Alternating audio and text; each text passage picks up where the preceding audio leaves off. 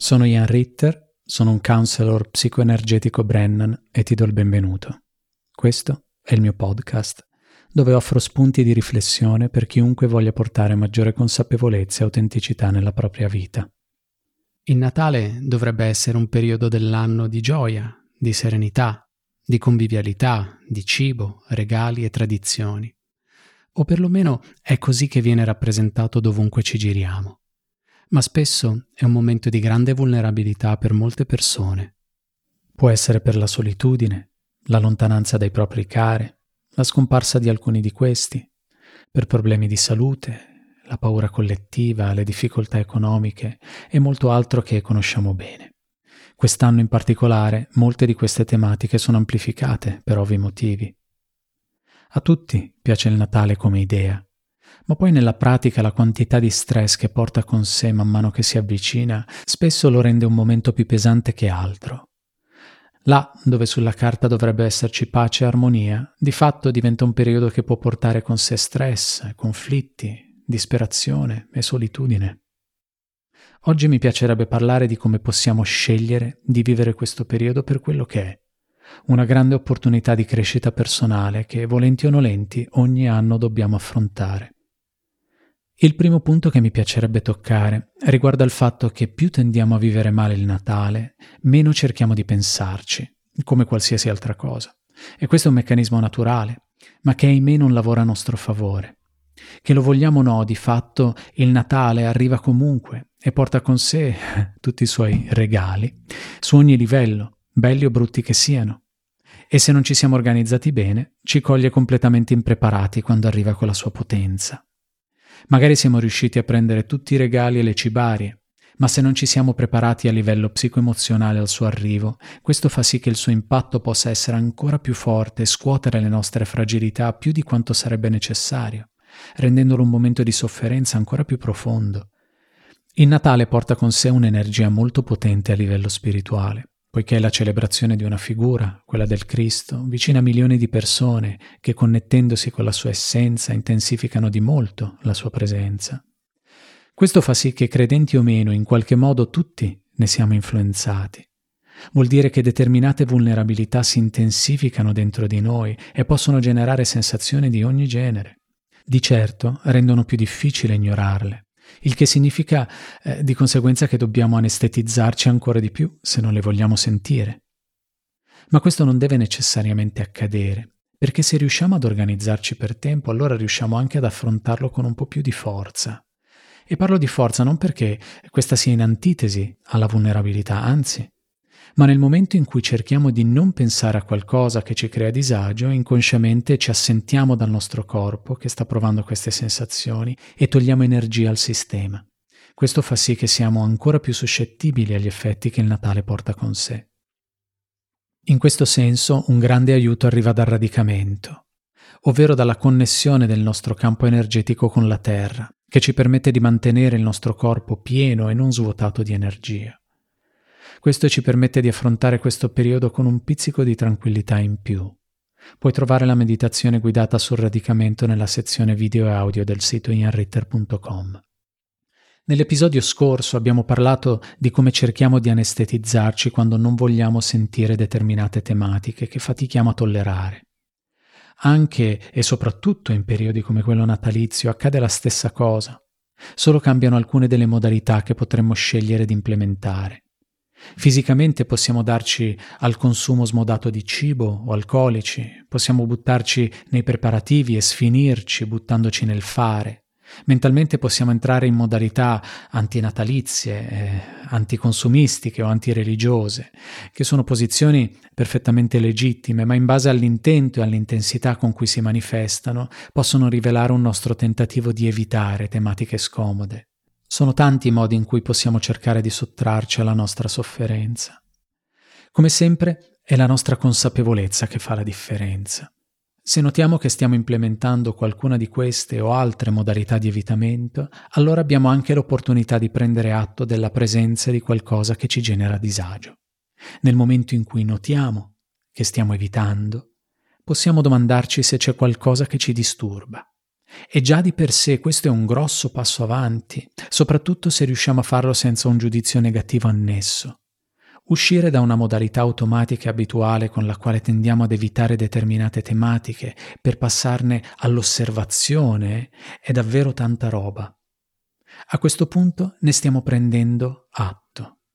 Può essere qualcosa di semplice, come affermare a se stessi in questo momento sento ancora di più la mia solitudine. Oppure in questo momento sento particolarmente la tristezza per la mancanza di una persona che non c'è più. O qualsiasi altra tematica che pesa sul nostro cuore.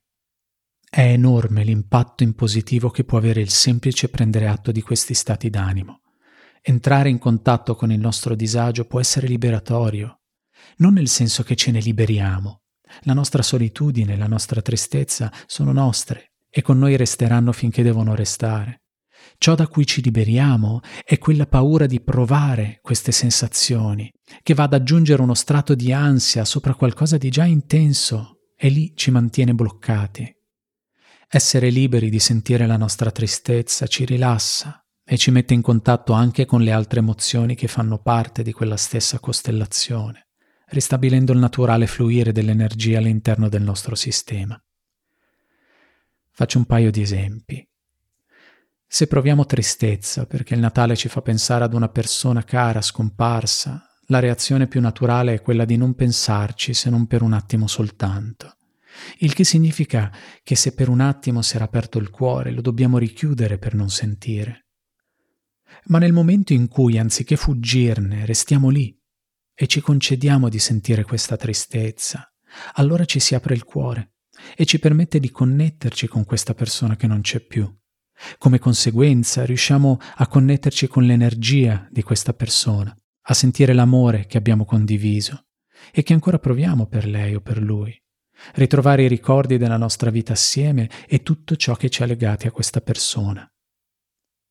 Lo stesso vale per la solitudine, se mi concedo di sentire il mio senso di solitudine, questo può farmi sentire un disagio che proviene dal profondo di me stesso.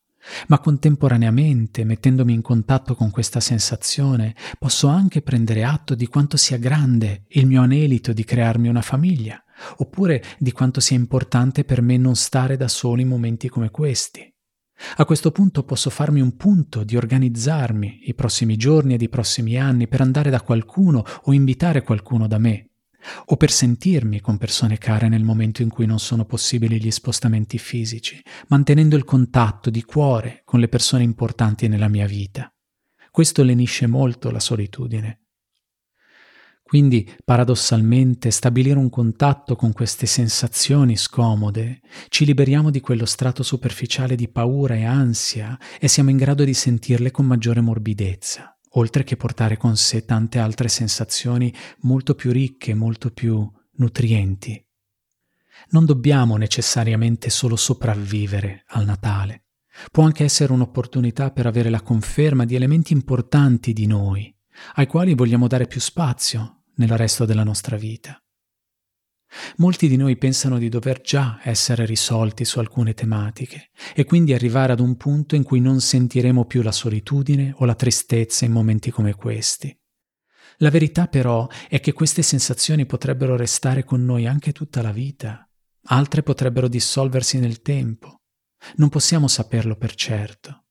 Certo è, però, il fatto che oggi, ora, Proviamo queste sensazioni ed è essenziale prendercene cura per poter garantire a noi stessi di poter vivere più serenamente possibile questi momenti delicati.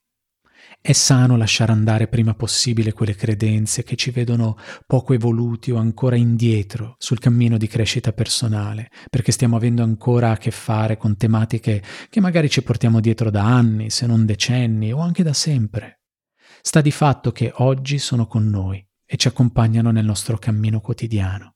Possiamo farci a botte o possiamo accettarle e accoglierle come nostre compagne di viaggio. Sicuramente questo cambierà la qualità della nostra vita giorno per giorno. Dunque, anziché pensare che dovremmo essere felici, gioiosi e sereni, possiamo ascoltarci internamente e determinare come stiamo veramente vivendo questo periodo natalizio che sta arrivando. Se determiniamo che ci genera ansia e che sarà verosimilmente un periodo pesante, possiamo cominciare ad organizzarci per tempo. Prenderci cura di noi sarà essenziale. Sono tante le cose che possiamo fare per aiutare il nostro corpo a far fronte a questo periodo natalizio. Prepararci dando una mano al nostro sistema con integratori e tisane che ci aiutino ad essere più calmi e rilassati è un buon inizio. Può aiutare anche prendere l'abitudine di fare bagni caldi se notiamo che questo ci rilassa. Attività fisica e le ore giuste di sonno danno anch'essi una buona mano. Leggere materiale che elevi il nostro spirito potrebbe anch'esso aiutarci. Mangiare il giusto ed evitando di appesantirci troppo faciliterà il processo. Insomma, trovare ogni modo possibile per aiutare il nostro corpo e il nostro spirito ad affrontare questo periodo al meglio possibile. Nei giorni a ridosso del Natale poi possiamo fare un elenco delle persone che vorremmo sentire e farcene un punto di sentirle. Magari facciamolo anche per quelle che potrebbero essere sole, che fare qualcosa per gli altri è sempre un modo efficace per sentirci meglio. Ed il fatto che sia utile entrare in contatto con la nostra tristezza non significa che lì dobbiamo rimanere e basta. Anzi, una volta entrati in contatto con la nostra tristezza ed aver preso atto della sua presenza e del suo messaggio, quando sentiamo di poter passare a qualcos'altro, possiamo guardarci qualcosa di leggero e divertente. Io personalmente ho una cartella chiamata Kit del pronto soccorso, con dentro tutti i video che più mi fanno ridere, e il cui effetto sento in maniera molto netta a livello di corpo e umore. Ma me ne devo fare un punto perché se no me ne dimentico. L'ho creata perché nei momenti più giù nemmeno mi vengono in mente le cose che mi fanno sorridere. Questo periodo può spaventare perché porta con sé tante delle tematiche con le quali potremmo stare avendo difficoltà. Dunque affrontare il Natale per chi lo vive con pesantezza richiede una certa dose di coraggio. È un momento dell'anno che ci obbliga a fare del lavoro di crescita personale, se non vogliamo anestetizzarci completamente. E ricordiamo che il coraggio non è l'assenza di paura, bensì il voler affrontare una situazione che ci spaventa nonostante la paura. Di questo dobbiamo rendere grande merito a noi stessi. Dunque, che sia accendere una candela, mettere un piccolo albero o solo delle lucine può essere un promemoria per celebrare noi stessi il nostro cammino e il nostro atto di coraggio nell'affrontare le difficoltà natalizie. Può sembrare un discorso un po' alla Braveheart, ma sono convinto che ci sia un pizzico di eroismo nell'affrontare questo momento dell'anno in maniera pienamente consapevole. Ti auguro un Natale migliore possibile.